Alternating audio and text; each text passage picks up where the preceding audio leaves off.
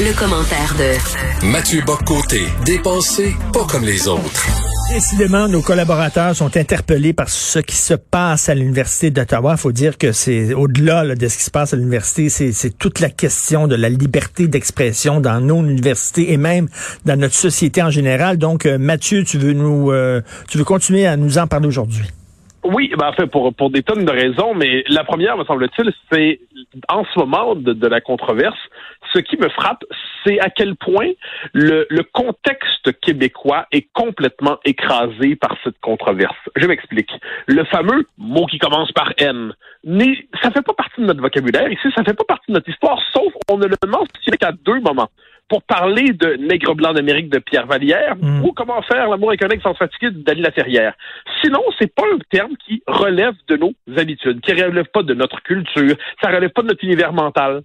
Et là, on est en train de se faire imposer un débat euh, qui, qui, est directement importé du sud de la frontière, qui est passé hein, par, euh, par la frontière ouest du Québec, par l'Ontario, et qui nous arrive. Et là, on est obligé de définir la question de la liberté d'expression en mm. fonction de tout un contexte culturel, un contexte euh, civilisationnel, même un contexte idéologique qui nous est complètement étranger. Donc, on voilà pourquoi je pense que tant de Québécois, qu'ils soient de gauche, de droite, de centre, des gens qui normalement sont occupés à pas s'aimer, se demandent, se, trouvent une espèce de point commun là-dedans, une forme de réaction nationale assez forte où on se dit là, on est en train tout simplement de, c'est une forme d'agression idéologique qui s'opère à travers ça pour pas de micro macro-agression, juste on nous impose, on nous écrase une forme de, colonisation de l'esprit, une américanisation des mentalités, et les Québécois se braquent contre ça.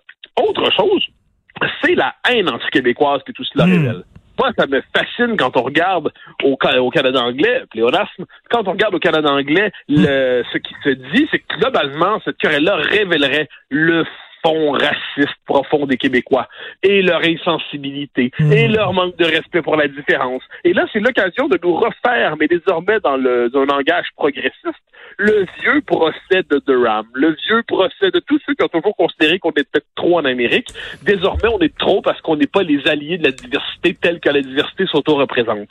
Puis dernier élément qui me semble fondamental, c'est le travail très particulier opéré par Radio-Canada dans cette affaire-là, qui cherche à normaliser les figures les plus radicales, euh, les plus extrêmes, euh, à la manière de grands rééducateurs, euh, dans, mais en les présentant comme des, des journalistes ou des, des, figures tout à fait modérées.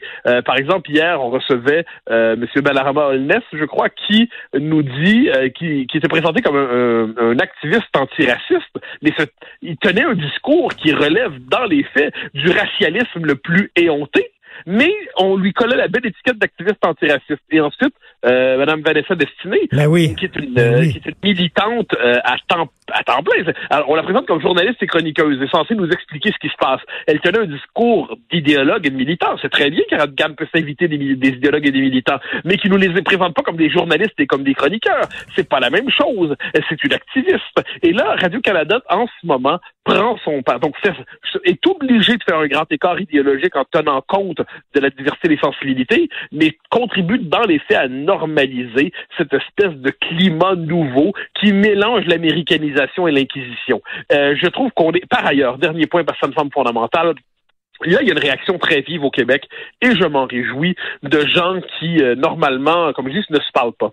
Mais il y a beaucoup, beaucoup, beaucoup, beaucoup d'universitaires, d'intellectuels, de chroniqueurs, d'éditorialistes qui achètent toute la théorie qui conduit à la présente censure, mais qui n'acceptent pas la conséquence de leur théorie. Donc, ils achètent la théorie du racisme systémique, ils achètent la théorie des microagressions, ils achètent l'idée de la discrimination systémique, ils achètent tout ça et, mais là, quand on en tire la conclusion, qui est inévitable, hein, qu'est-ce qu'on répétait toi, moi, d'autres depuis des mois, c'est que cette théorie-là conduit conduit inévitablement une logique de censure au procès de la loi 21, au procès de la loi 101.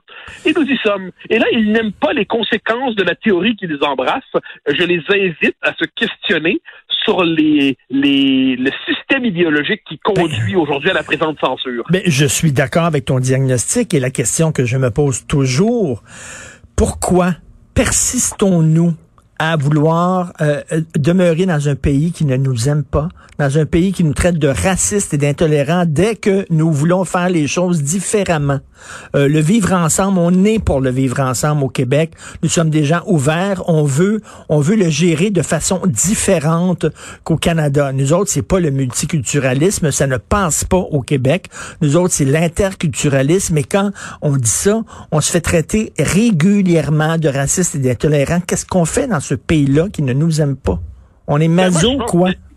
Non, mais c'est compliqué. Les, Québécois francophones, donc ceux qui se sentent interpellés par, par cette question-là, faut jamais oublier qu'en 95, on va se commémorer en fait les 25 ans euh, dans, quelques jours, euh, on votait oui à 61 euh, C'est pas un détail. C'est-à-dire que là, à un moment donné, la, la, tous ceux qui habitent au Québec sont québécois, évidemment, mais le, le groupe historiquement interpellé, hein, la, la majorité historique francophone, comme on dit, eh bien, a quand même voté oui à 61 Et moi, je crois, je suis convaincu d'une chose, c'est qu'autour de toutes ces questions, mais ça, c'est une thèse que je développe depuis quelques années déjà, autour des questions comme la laïcité, le multiculturalisme. Et aujourd'hui, cette espèce de synthèse effrayante, le multiculturalisme canadien et le racialisme américain, qui s'accouplent pour donner une théorie liberticide, euh, eh bien, je, je pense que autour de cette critique, ce sentiment d'une fracture profonde des imaginaires, euh, des identités, le Québec pourrait renouer avec la question nationale et l'indépendance.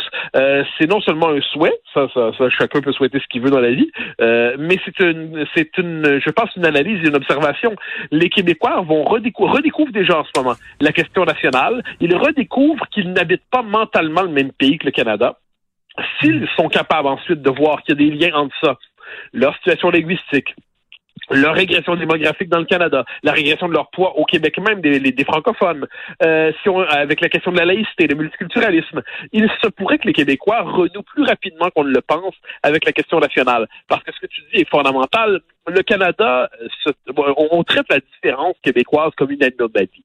Le, il y a l'espèce, c'est l'incroyable euh, impérialisme anglo-saxon. Les anglo-saxons sont persuadés de ce point de vue d'avoir le monopole de l'expérience démocratique légitime. C'est pas pour rien, c'est en passant qu'ils méprisent autant la France, qu'ils détestent autant la France dans les journaux anglo-saxons, je pense, par exemple, au New York Times, parce que pour eux, la France résiste à ce modèle au nom d'une autre conception du monde, qui est l'universalisme républicain. Et là, on trouve ça inacceptable. Mais nous, les Québécois, on incarne la différence vitale en Amérique. On incarne l'autre manière d'habiter l'Amérique. On est, on parle pas juste d'une autre langue. On a manifestement un autre rapport à la culture, un autre rapport à la liberté, un autre rapport à la civilisation. Et on ne, on ne devrait pas croire que notre rapport au monde est un rapport résiduel, provincial, décalé. On devrait assumer, me semble-t-il, cette identité, ce point de vue sur le monde, ce rapport à la liberté. On a créé une petite société qui, en Amérique du Nord, n'a pas prétention à dominer le monde, certes, mais une société plus intégrée, plus égalitaire, plus pacifique, plus libre. C'est pas une société exemplaire. Elle a plein de défauts. Elle a des tonnes de défauts, mais elle n'a pas les mêmes défauts que les sociétés comme le Canada anglais et les États-Unis. Et je pense qu'on devrait assumer cette différence-là. En ce moment, on voit que notre société porte en elle une conception de la liberté d'expression et des rapports sociaux infiniment plus saines que celle du multiculturalisme canadien et du racialisme américain. Mais tout à fait. Que rajouter? Écoute, rapidement, là, en terminant, là, tu parles d'américanisation des pensées. On pourrait dire aussi la twitterisation des pensées. C'est-à-dire que maintenant, un mot n'est plus mis dans son contexte. On ne tient pas, on ne tient plus compte de l'intention euh, de la personne qui utilise ce mot-là. On ne comprend même plus le deuxième degré. Le, monologue Nigger Black d'Yvon Deschamps ne passerait pas aujourd'hui. Donc, c'est Twitter. C'est-à-dire que tu n'as plus le temps de mettre un mot en contexte, tu n'as plus le temps de l'expliquer. Le mot apparaît, il est donc tu, ah ben, tu es un agresseur mais c'est l'abolition du contexte. Moi, ça me fascine. C'est-à-dire, le, le, les médias sociaux fonctionnent à la manière de machine de désincarnation. On vit dans un présent absolu soumis à la seule règle de l'indignation. C'est absolument fascinant. Et à travers ça, je veux dire, on arrive quand même dans un monde étrange. Moi, j'ai toujours su, par exemple, à la maison, qu'on dit pas tabarnak à la télévision. On dit pas tabarnak même devant sa grand-mère. Mais je sais que si je veux faire une histoire à l'Université des jurons québécois, je vais être obligé de dire tabarnak et pas le T-word. Et puis, si je veux te parler aujourd'hui tu sais qu'on devrait pas dire tabarnak tabarnak en faut quand même je prenne la peine de dire c'est quoi ce mot qui, en d'autres circonstances, ne devrait pas être prononcé. J'ai pas envie de dire le T-word, j'ai pas envie de dire le H-word ou le E-word pour hostie ou esti. Puis je sais que je dis pas ça en général en société, mais si on veut être capable de comprendre qui se passe. Il faut avoir une espèce d'intelligence minimale des faits. J'ajoute une chose, il y a un transfert de sacré qui s'opère là-dedans. C'est-à-dire, le, il y a le mot qu'on ne prononce pas parce qu'il a une charge sacrée, c'est de la pensée religieuse. Et puis, il faut le rajouter, ni toi ni moi, je crois, n'utilisons le N-word. Moi, je n'utilise jamais ce mot-là. Je le trouve grossier, je le trouve vulgaire, je le trouve insultant. Les seules fois où je l'utilise, c'est quand on, on, l'utilise dans des titres de livres où on parle de Fangor et ainsi de suite. Mais là, on est en train de nous, nous obliger à parler de ça tout le temps, alors que c'est pas notre univers mental et l'empire Twitter nous écrase. Quelle formidable époque. Comme disait Monseigneur Laflèche en son temps, ce siècle ne me dit rien qui vaille.